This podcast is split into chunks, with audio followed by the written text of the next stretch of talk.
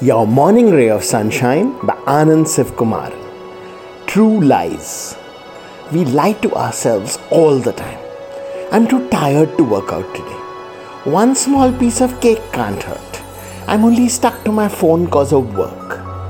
How about we start using lies for our good? When we feel exhausted and want to give up the workout, let's tell ourselves another 2 km is a breeze.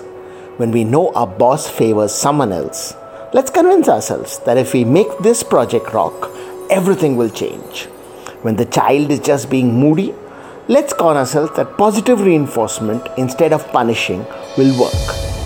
The beautiful thing is that if we keep doing it, these lies can become truths and our lives can change. Sunshine in your day.